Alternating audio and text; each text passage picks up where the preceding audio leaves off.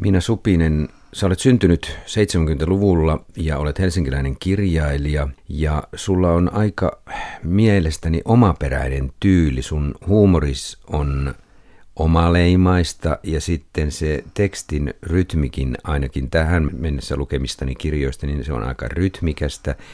Se on myös hieman ilkikurista. Kerro vähän tavastasi tehdä tekstiä, mistä se tyyli syntyy? Mä suhtaudun kirjoittamiseen vähän sillä tavalla, kun joku, vois, joku urheilija voisi suhtautua niin kuin sadan metrin juoksuun. Että ensiksi treenataan ja pidetään itseä hyvässä kunnossa ja sitten se itse suoritus on sehän nopea purskahdus. Tai ehkä voisi sanoa vaikka uimahyppy tai joku semmoinen, että siinä ei sitten sillä hetkellä, kun sen tekee, niin paljon ajatella, että sit vaan mennään. Ja että se on, mä melkein aina kun mä kirjoitan kirjojen ensimmäistä versioa, niin mä oon ihan tavallaan, mitä sanotaan, semmoinen flow-tila, että mä en ole siinä kovin tietoisena mukana, että mä annan vaan sitä tekstiä tulla. Ja sitten jälkeenpäin mä katson, että mitä siinä on.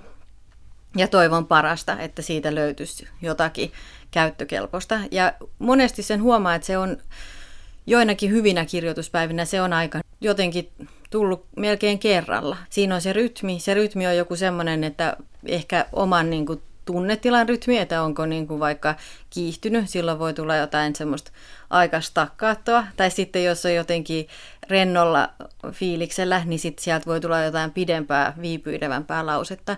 Ja samoin sen huomaa aina, että mitä kirjaa mä oon lukenut edellisenä iltana, niin sieltä tulee sit sen kirjailijan jotenkin rytmiä. Ei, ei, ei aiheisiin, mutta just siihen kieleen tulee sitä.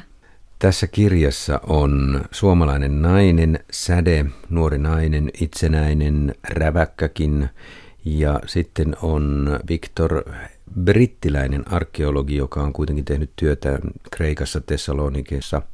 Ja sitten on suomalainen pelisuunnittelija, hieman nörtti Antti.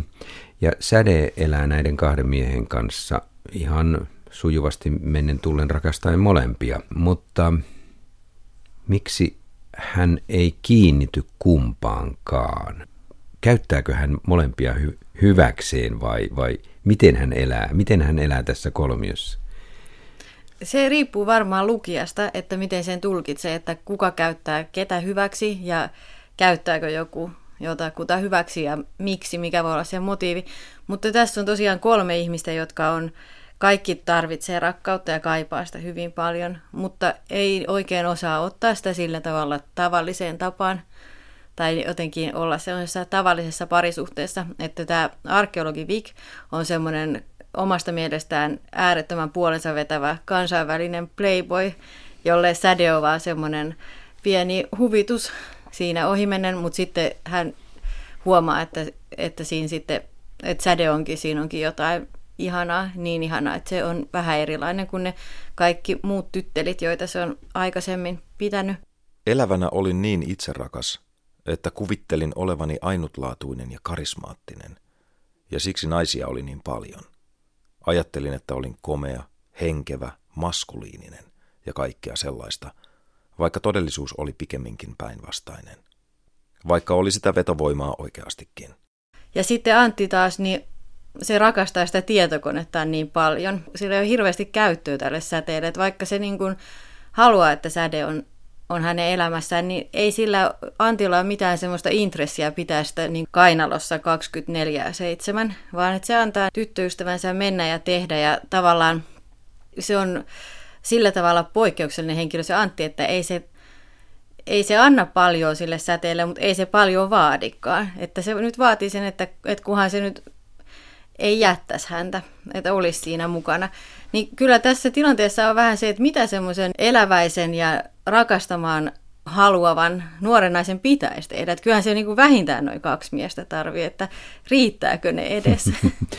Mutta luenko kuusikymppisenä miehenä hieman kliseemäisesti näitä kahta miestä tästä sinun tarinastasi, koska minulle tämä Vic on tämmöinen tosiaan machomainen hyvin vanhaa naiskäsitystä mukanaan kuljettava mies, arkeologi kun on, niin ajattelee naisistakin aika vanha kantaisesti. Ja sitten Antti on tämmöinen uudenlainen miesmalli, joka ei sido itseään kiinteisiin suhteisiin. Joo, kyllä se on ja se on varmaan niin, että myöskin näillä miehillä on itsestään tämmöinen käsitys. Niin. Ja että esimerkiksi Vic on pohjimmiltaan aika nössö, semmoinen niin kuin suuri romantikko, mutta se on vaan jotenkin syystä tai toisesta niin joutunut vähän rakentaa itselleen tällaisen kuoren ja tavallaan niin kuin lähtenyt sitten semmoiselle niin kuin hedonismin tielle ja semmoiselle naiset on viihdettä tyyppiselle elämälle, jossa se sitten tavallaan niin kuin ehkä kaipaiskin niin kuin semmoista pysyvämpää parisuudetta, mutta ei ole millään tavalla siihen enää kykenevä, että se on niin pitkään viekotellut niitä tyttösiä siellä kaivaustensa luona. Ja tota, Antissa sitten mä kuvaan oikeastaan tämmöistä vähän niin kuin neu- neurologisesti epätyypillistä ihmistä, joka on tota, niin, niin silleen introvertti, että se ei pysty, että se hermostuu siitä, jos sillä on hyvin intensiivisiä ihmissuhteita pitkän aikaa. Ja semmoisia ihmisiä hän on myös paljon. Ja, ja hekin tarvitsee rakkautta ja hekin tarvitsee ihmissuhteita, mutta se on vaan se, että se on aika vaativaa sitten sille puolisolle. Että voi sanoa, että onneksi Antilla on säde. Sähän kuvaat yhdessä kohdassa kirjaa ihmistä, joka on siis Aspergeenin oireinen ja, ja näitähän käytetään, kuten kirjoitat, tietokonefirmoissa, koska he osaavat tietyllä tavalla ajatella, mutta Miina Supinen, mennään vähän tarkemmin vielä tähän kirjasi perusasetelmaan. Siis siinä on brittiarkeologi, joka tuo kaivausryhmän Suomeen kaivamaan muinaisjäännöksiä alueelta, jonne aiotaan rakentaa Sikin sokin pinottuja, päänkokoisia ja vähän suurempia kivimöhkäleitä. Röykkiöitä ympäröi samanlaisista kivistä rakennettu, sieltä täältä luhistunut muuri. Keskuksena oli laakea kivipaasi. Säde kiipesi lähimmälle kasalle ja katseli joka suuntaan. Vau, mitkä näköalat! Täältä näkee akatemian ja työmaan ja melkein metroasemankin. Ja nämä keot rakennettiin silloin, kun Aristoteles selvitti ajan ja avaruuden rakennetta ja käytti vesivessaa. Miksi tämä Kreikka-kytkentä, siis antiikkinen maa, jossa riittäisi kaivauksia ihan yllin kylli?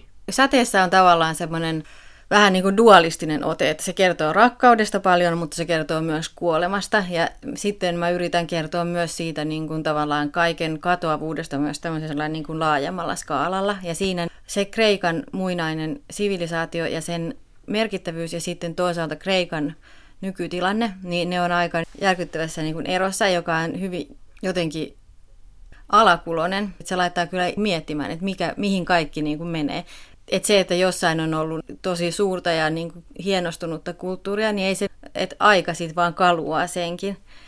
Että tämä oli varmasti siihen yksi syy. Ja toinen syy on se, että mä itse asuin Kreikassa parikymppisenä jonkun aikaa ja se on mulle tärkeä paikka ja siellä se on usein mulla, mä oon ajatellut sitä, niin siksi se oli kiva, että sai sijoittaa sinne osittain tämän romaanin. Kyllähän se lukijalle tuo sen ajatuksen, että miten noin vahvan pitkän kulttuuri omaava maa on hukkaamassa kaiken sen rikkauden, mitä siellä on ollut, kun kirjoitat esimerkiksi, että siellä arkeologisia kaivauksia on lopetettu ja rahat on niin vähissä, ettei niitä voida tehdä. Kun Voula Papadopoulos saapui luokseni, Kreikka oli luhistumassa.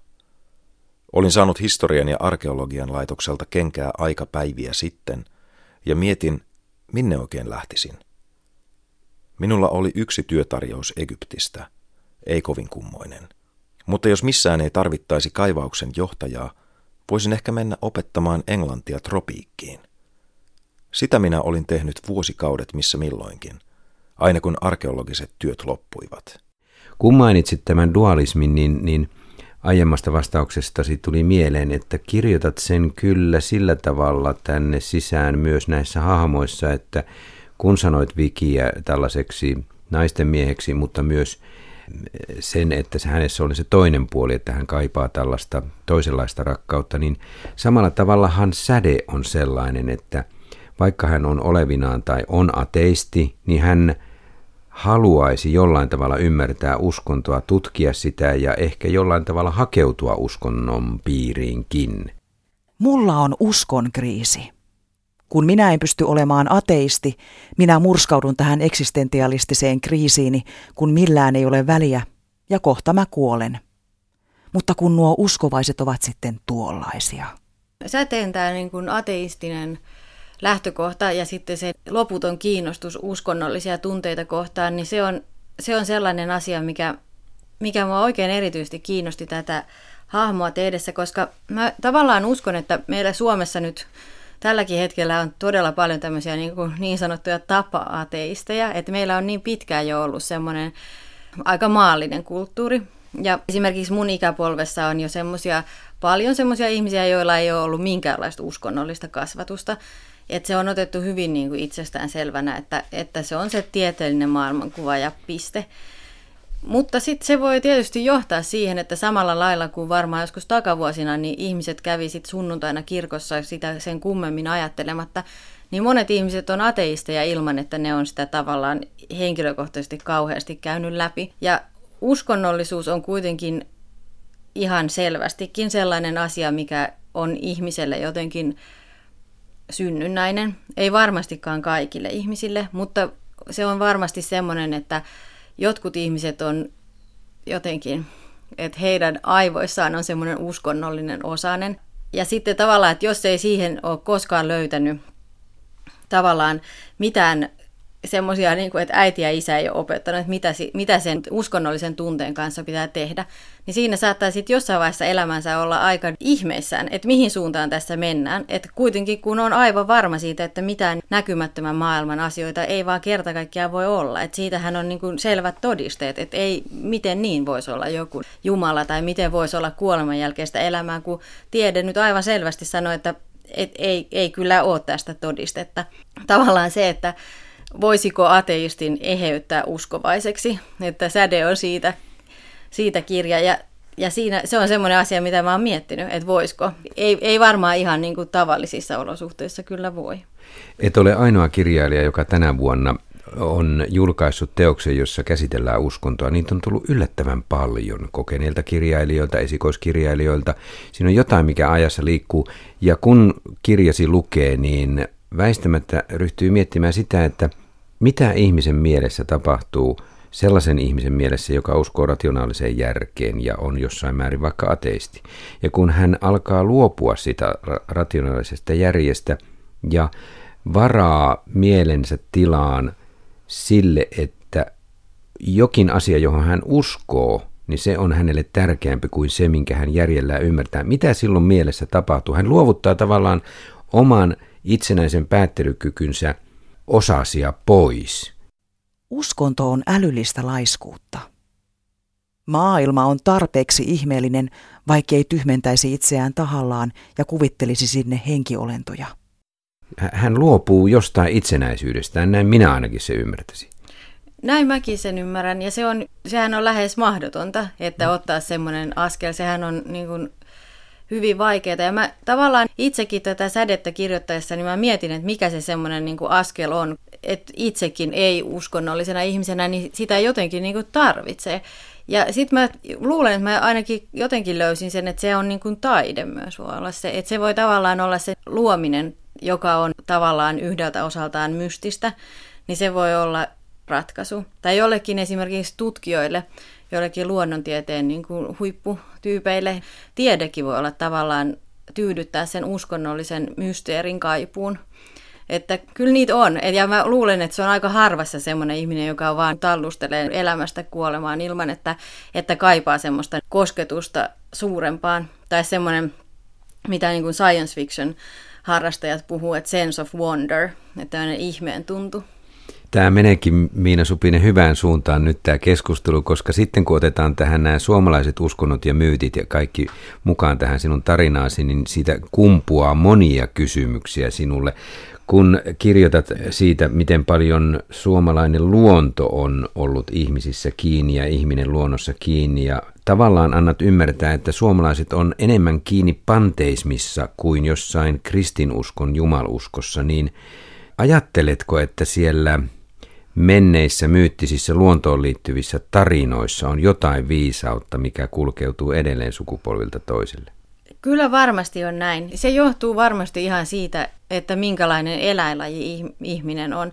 Eihän ihmisillä ennen kuin ne, niillä oli kaupungit ja talot, niin eihän niillä ollut silloin semmoista luontoa. Silloinhan kaikki oli luontoa. Että toki me ollaan totuttu reagoimaan kaikkeen ympärillämme olevaan sillä tavalla kuin se tämmöinen alkuihminen, joka tosiaan eli osana luontoa. Ja sädettä kirjoittaessa mä tutustuin moniin tämmöisiin niin kuin esikristillisiin luonnonuskontoihin ja luin niistä paljon. Ja se, mikä oli mielenkiintoista, oli se, että mä huomasin, että ne on todella, todella samantapaisia kaikkialla maailmassa, että niissä on hyvin paljon yhtäläisyyksiä. Ja jotkut tutkijat on sitä mieltä, että, että se johtuu ihan ihmisen aivojen rakenteesta, että tällä tavalla me nyt ajatellaan, että kuolema on alhaalla, kuolemattomuus on ylhäällä ja sitten on kaikkea tämmöisiä, niin kuin, että lännessä on jotain hyvää. Että se on semmoinen kanssa, niin kuin, mikä johtuisi niin kuin Se on siitä. Suomen maantieteen kannalta aika hankala paikka. No nämä on vähän tämmöisiä, mitä, mutta just Joo. esimerkiksi tämä tämmöinen muinaisten suomalaisten uskomus, että on tämä taivaan kansi ja sen keskellä on semmoinen nasta, joka pitää sitä pystyssä ja semmoinen joku korkea torni, niin tämä on esimerkiksi sellainen, mistä todella todella monet kansat on ihan samaa mieltä, että just tällainen on maailma, että se on tämä lätty, jonka ympärillä on kupu. Ja sitten samoin myös sellainen ajatus, että että elämä on syntynyt merestä. Siitä ei varmaan kukaan ole eri mieltä. Että ei edes tiede ole siitä eri mieltä, että siellähän se on syntynyt. Että jotain tästä ihmisen viisaudesta, niin se tulee ihan uskonnosta ja kulttuurista riippumatta, niin jostakin aika kaukaa, aivan varmasti. Aika mielenkiintoista on, kun kirjoitat kuitenkin näistä tästä arkeologiryhmästä, joka tutkii sitten suomalaista maaperää ja, ja mahdollisia löytöjä siellä, niin vaikka kritisoit ja kirjoitat vähän hörhöilystä ja siitä, että nämä kulttiin uskovat eivät ole ihan järjissään, niin siltikin siinä tarinassa on sellainen tuntu, että sieltä vanhoista tarinoista, joilla ryhdität tätä kirjaa, niin sieltä vanhoista tarinoista on jotain myyttistä, missä on jokin järki, jokin viisaus. Se on aivan selvää, että, että sellainen maailmanselitys on aivan järkevä ollut silloin, kun se on ollut voimassa. Että silloin, kun ihminen on elänyt, suomalainen on elänyt sillä tavalla lähellä sitä metsää, että siinä on ollut se metsäraja ja sitten on ollut se kotipiha, niin se on ollut aivan niin kuin fiksua toimintaa. Ei se ole todellakaan ollut sillä tavalla, että, että tämmöiset menneen ajan ihmiset olisi ollut jotenkin järjettömiä, että siinä säteessäkin on semmoinen kohta, missä kuvataan sitä, että kuinka ennen, kun ruvettiin viljelemään keväällä peltoa, niin piti juoda tämmöinen ukon vakka, tämmöinen, tehdä tällainen rituaali. Että se oli tämmöiset jonkinlaiset vähän niin kuin bakkanaalin tapaiset ilmeisesti piti siinä sitten järjestää. Ja sitten vasta saattoi niin kuin kylvää sitten siemenet peltoon. Että se sitten takaisin, niin kuin, että todennäköisesti ei käy mitään pahaa, että sieltä ne sitten kasvaa, että ei halla nyt sitten vie, vie satoa. Ja ihan samalla laillahan nykyihminen tekee myös semmoisia niin tavallaan vähän järjettömyyksiä, että kun vaikka menee ostamaan asunnon itselleen, niin sitä ennenhän on tämmöinen rituaali, että katsellaan vähän, että miten niin kurssit menee, että miten nuo korot nyt on, että miten ne on. Sitten mennään vähän niin kuin pankkiin sille asiallisesti niin kuin höpisemään sen pankkivirkailijan kanssa. Ja sitten otetaan se ihan sama laina kuin mikä olisi nyt muutenkin otettu. Mutta sitä ennen niin kuin on semmoinen ihmeen pokkurointi. Ja sitten mietitään sitä, että että miten tämä nyt tämä markkinatilanne nyt on suotuisa, että mikä, mitä voi tehdä, että voiko perustaa kioski vai, vai onko nyt huono aika perustaa yritys. Ja sitten samalla lailla, kun se niin kuin muinainen ukko ylijumala saattaa tuoda sitten sen hallan maahan tästä niin kuin kaikesta huolimatta, niin ihan samalla lailla meilläkin on tämä markkinavoima, joka voi yhtäkkiä niin kuin laittaa sen kiskannurin tai vaikka niin kuin koko niin kuin mantereen talouden ihan niin kuin sekaisin. Et, et näinhän se menee, et, ja silti me kaikki ajatellaan, että esimerkiksi tämä näkymätön markkinavoima on niin kuin maailman tärkein asia ja me kaikki otetaan se huomioon. Et ei se niin kuin oikeastaan ole yhtään sen erilaista, että ihan yhtä hyvin se luonnon jumaluuksiin uskominen, aivan yhtä hyvin se toimi. Että se oli parhaaseen tietoon luotettiin. Kyllä, kyllä. Ja siis sehän tämä talouskäyttäytyminen alkaa mennä lähelle uskontoa, uskomuksia, koska Kreikan talouden syöksykierrehän alkoi aika kovasti siitä, kun ihmiset menettivät uskonsa siihen, että heidän rahansa ovat turvassa kreikkalaisissa pankeissa, jolloin se Valuuttakato kreikkalaisista tileiltä alkoi valtaisana, jolloin pankit menettivät sitten oman toimintakykynsä. Siis uskomuksista ja usko, uskoista alkoi katastrofi, koska ihmiset pelkäsivät tätä markkinavoimaa, joka kohtelee heitä kaltoin. Vik luotteli Kreikan kriisiä, sitä kuinka se valui joka paikkaan, tartutti naapurimaat, uhkasi EUta. Markkinavoimat olivat myllerryksessä kaikkialla. Tarvittiin kriisitoimenpiteitä, huippukokouksia, vakausmekanismeja. Markkinavoimat. Salaperäiset, pelottavat, näkymättömät rahan liikkeet. Ne saattoivat nostaa ihmisiä ja kokonaisia kansoja kukoistukseen tai syöstä kurjuuteen. Riippui ihan siitä, miten taitavasti voimia oli palveltu, kuinka fiksu tietomies luupusseineen oli peräsemässä. Kreikan tietomiehet olivat hoitaneet hommat vähän vasemmalla lapasella. Toivo oli Euroopan keskuspankin tietäjien noita pusseissa. Oli tärkeää seurata euromaiden viitekorkoa ja myydä ja ostaa sitten vasta asunto tai perustaa kioski. Ja me ollaan tavallaan sen markkinavoiman uhreina ja niin kuin vapistaa ja yritetään jotenkin hyvitellä sitä ja niin kuin tehdä näitä omia pieniä rituaaleja ja jotenkin sillä tavalla fiksusti, että se oma homma jotenkin sujuisi. Että vaikka se onkin semmoinen niin suuri voima, että ei siihen voi vaikuttaa kokonaisuutena, niin kuitenkin tämä niin kuin oma pikkutontti, jos jotenkin saataisiin hoidettua, niin se kyllä muistuttaa hyvin paljon sitä, että on ajatus tämmöisistä niin kuin ihmistä suuremmista voimista, jotka päättää kaiken, mutta että niiden kanssa voi kuitenkin yrittää vähän neuvotella ja tontulle voi laittaa vähän puuroa sinne kynnykselle ja, ja tällaista. Mennään Miina Supinen vielä vähän takaisin tähän uskontoon ja, ja kun kirjoitat, että, että arkkipiispa on huolissaan nuorten hädästä ja henkisestä tyhjiöstä, niin kirjoittaessa pohditko sitä, että miksi arkkipiispa tällä tavalla ajattelee? Ajattelitko, että nuorempi sukupolvi olisi jollain tavalla henkisessä tyhjiössä Suomessa? En usko, että nuorempi sukupolvi on henkisessä tyhjiössä. Sehän on pieni osa vaan tätä tarinaa. Niin, siellä. En, en usko, että siis ainahan ne on, mutta ei mitenkään sen enempää kuin aina ennenkin. Et sehän on ollut aina tällaisten arkkipiispojen ja muiden vastaavien hahmojen varma tieto, että nuoriso on niin kuin henkisessä hädässä ja, ja usein myös rappiossa ja ties mitä. Että se on aina niin kuin, nuorisosta olemme aina huolissaan, että se on ihan vakio. Vastauksesi oli hyvä, koska sinun kirjastasi ei saa millään ulos sitä, että kirjoittasit kahden sukupolven kuilusta tai että he näkevät maailman niin paljon eri tavalla, vaikka Vik on tässä toki vanhempi kuin Antti, mutta tässä ei ole sellaista klisemäistä kahden sukupolven erilaista tulkintaa maailmasta tai uskonnoista tai suhteesta naisiin. Ei, vaikka Vik on mitä on, kun, kun puhuimme. Mutta Sinun tapasi kirjoittaa tarinoita on, on jossain määrin ennakkoluuloja ravisteleva tai kliseitä välttelevä. Miksi olet kirjoittanut sinne Vikin huomaamaan, kun Säde ensimmäisiä kertoja hänen tutustuu, niin että hei, sinä olet varmaan suomalainen, koska et ole hetkeäkään hiljaa. Siinä vaiheessa nämä kaksi eivät tunne toisiaan, että se on Vikiltä semmoinen iskuyritys, että Viikko on kansainvälinen mies ja se tietää, että suomalaiset, se todennäköisesti tietää niistä yhden asian, sen, että ne on hiljaisia. Niin sitten se sanoo tuolla tavalla omasta mielestään hauskasti. Mutta tota, sitten kun hän tutustuu säteeseen, niin se huomaa, että oikeastaan se pitää paikkansakin, että säde on kyllä puhelias ja eloisa ja kupliva ihminen, että ei ole silleen semmoinen mikään mököttävä hiljainen suomalainen. Miina Supinen, sä kirjoitat, että tieteellinen maailmankuva ja kristinusko ovat samaa kuonaa, valistusajattelu versosi kristityssä maailmassa. Missään muualla se ei olisi voinut puhjeta sellaiseen rumaan kukkaan kuin kristityssä Euroopassa. Miksi se kukka on ruma sinun mielestäsi? Tämä on tota, sitaatti, jonka sanoo Voula, joka Kyllä. on tämmöisen luonnon uskontokultin johtaja.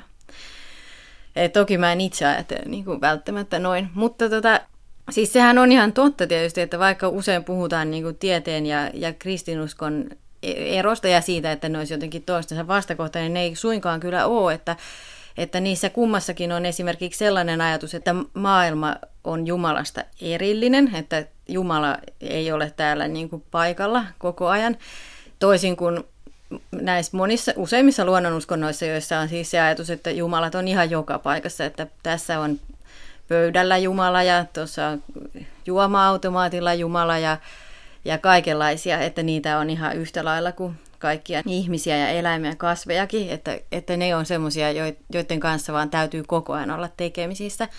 Mutta tota, kristinuskostahan sitten jossain vaiheessa sitten tuli sitten semmoinen ajatus, että Toisin kuin siinä alussa, jossa niin kuin Jumala käveleskeli siellä paratiisissa ja muutenkin jotenkin otti osaa ihmisten elämään, niin sitten hän siirtyi sinne jonnekin muualle. Että ei, ei se nyt täällä sillä tavalla näyttäydy meille kovin usein, että jotain havaintoa 2000 vuotta sitten oli, mutta että ei, ei paljon. Niin sit se on tavallaan se, että tämä on tämmöinen Jumalan ihmeellinen, kaunis luomistyö ja, ja hyvä kristitty sitä tutkii ja tavallaan myös Jumalan kuvana niin kuin ottaa sen hyvään käyttöönsä.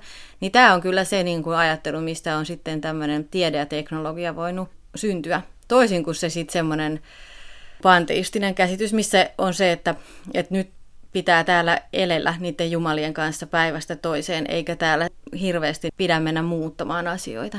Tässä mielessä tämä mitä sanoit ja kirjasi liittyy aika paljon vuoden takaiseen Marjo Niemen kirjaan, jossa Marjo Niemi kävi läpi e- kristinuskoa ja Eurooppaa, Euroopan sivistystä, sitä kaikkea, mitä kristinusko on tehnyt Eurooppaan ja se kuva ei hänelläkään ollut kovin kaunis, vaan aika rumaa. Minkä takia minulle tulee vaikutelma Miina Supinen tästä sinun kirjastasi, että siinä ihmiset eivät saa unelmiaan toteutumaan, ne jäävät toteutumatta. Niin, kyllä se on niin, että tässä todellakin käy näin kaikilla ihmisillä. Mutta se on kyllä varmasti johtuu siitä, että se on myös se mun kokemukseni maailmasta, että eihän me niin kuin saada meidän unelmia toteutumaan. Ja tavallaan se, että jos me joskus saadaankin joku unelma toteutumaan, niin se voi olla melkein kaikista kauhein asia. Että sitten kun jos on vaikka joku tavoite, pitää saavuttaa joku asema tai joku, niin kuin, saavuttaa joku rikkaus tai joku, joku ihminen omakseen saada tai joku tällainen, niin sitten se, että kun sen sitten saa, niin se totuus on kuitenkin aivan erilaista kuin se unelma, mitä saavutti tai mitä halu, tavoitteli. Ja siitä, siitä sitten niin kuin se niin kuin kaikista pahin kriisi sitten syntyykin et mä uskon jotenkin tällä tavalla, että ihminen on semmoinen olento, joka, jolla on aina niin kuin kaikenlaisia pyrkimyksiä ja tavoitteita. Varsinkin tämä niin kuin länsimainen ihminen, joka on aina tyytymätön, että aina pitäisi saada jotain, että aina pitäisi saada se siintävä unelma, että ikinä ei voi pysähtyä.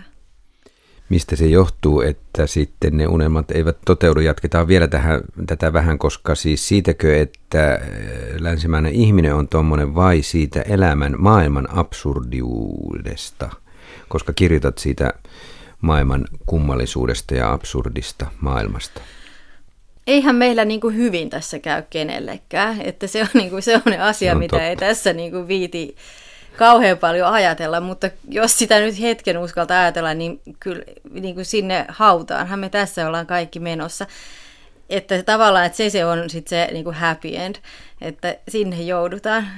Et ei se tota, et tavallaan se niinku onni on semmoinen, se tulee, mutta kyllä se sitten meneekin. Että et kaikesta tässä joutuu luopumaan ennen kuin kaikki on ohi.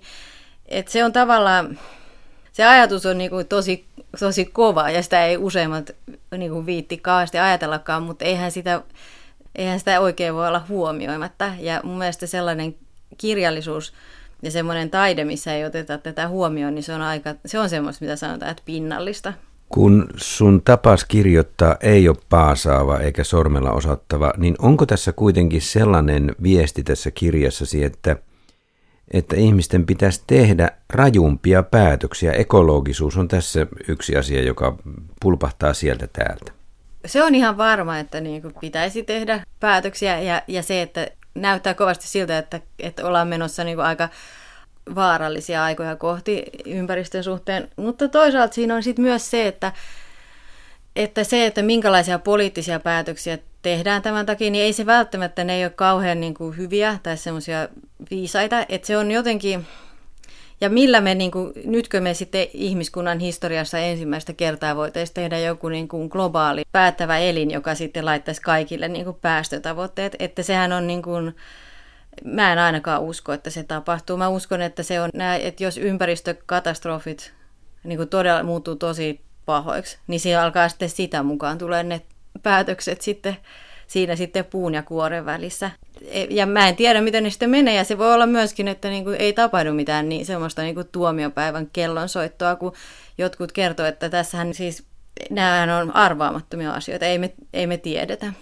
Siis jos elämme edelleen uusliberalistisen vapaan talouden oppien mukaan, niin sehän on väistämätön kohtalo. Silloin me olemme luovuttaneet jo vallan markkinavoimille, kyllä se näin on. Mutta tuodaan se hieman tiukemmin ihmisen omaan valintaan. Ja täällä on yksi kohta tässä säderomaanissa, joka on aika kova, pysäyttävä. Katsos kulta, maailma on absurdi. Täällä ei ole kausaliteetteja tai mitään sellaisia sopimuksia, että kun elää siivosti, niin lopuksi tulee palkinto. On välinpitämätön universumi, elämän ja kuoleman kierto, jolla ei ole mitään syytä tai tarkoitusta. Albert Camus sanoi, että sen takia ihmiset tekevät itsemurhia. Aika kova tavallaan paikka yksilölle, yhdelle ihmiselle, että jos noudattaa tätä logiikkaa, että tämä on täysin absurdi paikka, niin sitten yksi tie siinä logiikassa vie itsemurhaan. Hmm.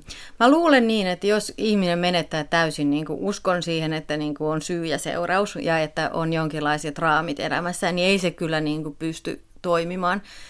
Et se on sitten, en mä tiedä, seuraako siitä itsemurha, mutta siitä seuraa kyllä semmoinen täysin semmoinen niin kuin dysfunktionaalinen tila, jossa ei pysty niin kuin olemaan mitenkään jotenkin onnellinen. Et eihän tavallaan, eihän universumi meistä niin kuin välitä, että meidän täytyy se jotenkin itse keksiä ja itse päättää, että missä se on se tarkoitus, että että toi on ollut tietysti Kamyltä semmoista niin kuin, vähän semmoista macho-pullistelua tuommoista sanoa, mutta onhan toi tietyllä tavalla tämä looginen ajatus, että, että jos sortuu sen ajatuksen alle, että, että ei ole syyn seurauksen suhdetta, vaan että kaikki on vain semmoista niin kuin absurdia, ihmeellistä, niin sehän on hyvin, hyvin pelottavaa.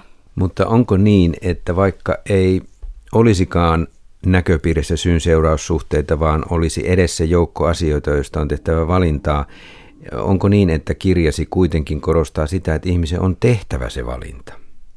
Musta tuntuu, että säteessä ei ole sellaisia henkilöitä, jotka tekee sitä valintaa kovin tietoisesti, mutta säteelle se valinta on se, että se sitten tavallaan seuraa niin kuin rakkautta ja arkea ja, ja elää sitten niin kuin sitä.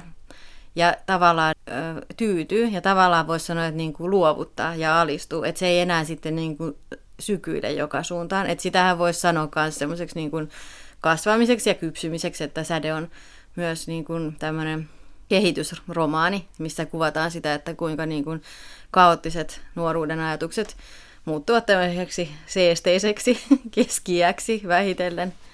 Kyllä, täsmälleen näin. Nimittäin tässähän on hahmoja tässä kirjassasi, jotka ajelehtivat eivätkä tee valintoja. Tämä kirja menee kohti sitä tilannetta, jolloin säteen on valittava ja hän tekee sen valinnan.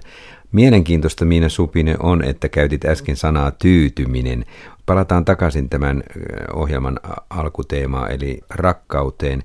Jossain määrin minä luin kirjaasi sillä tavalla, että siinä säde valitsee tyytymisen siihen rakkauteen, mikä hänellä on, mikä on vähiten huono. En tiedä romanttisesta rakkaudesta. Olin henkevä ja olen edelleenkin. Sitä ei edes kuolema voi poistaa. Ja henkevyyteen liittyy tietysti jonkinasteinen sivistys. Ja voin kertoa teille, että romanttinen rakkaus on alusta loppuun kulttuurinen rakennelma – täysin keksitty juttu. Se keksittiin 1500-luvulla ja kapitalistit viimeistelivät sen. Ei sitä ole. Ei sitä ole älykkäillä ihmisillä. Ei sitä ole sellaisilla ihmisillä, jotka ymmärtävät jotakin maailmasta. Tai ehkä sitä on ihan vähän kauniilla ihmisillä. Joo, kyllä näin. Se on ihan niin kuin varmaankin hyvä ratkaisu säteelle, tai ainakin mä oon ihan onnellinen hänen puolestaan, koska semmoinen pulppuileva elämäniloinen miehiä ja miellyttävä nainen voisi ratkaista toisinkin. Että se voisi päättää vaikka sillä tavalla, että, että se etsii ja etsii, kunnes se löytää sitä sen täydellisen miehen. Mutta sitten varmaan säde etsisi vieläkin, että ei, kun eihän sellaista täydellistä miestä niin kuin ole.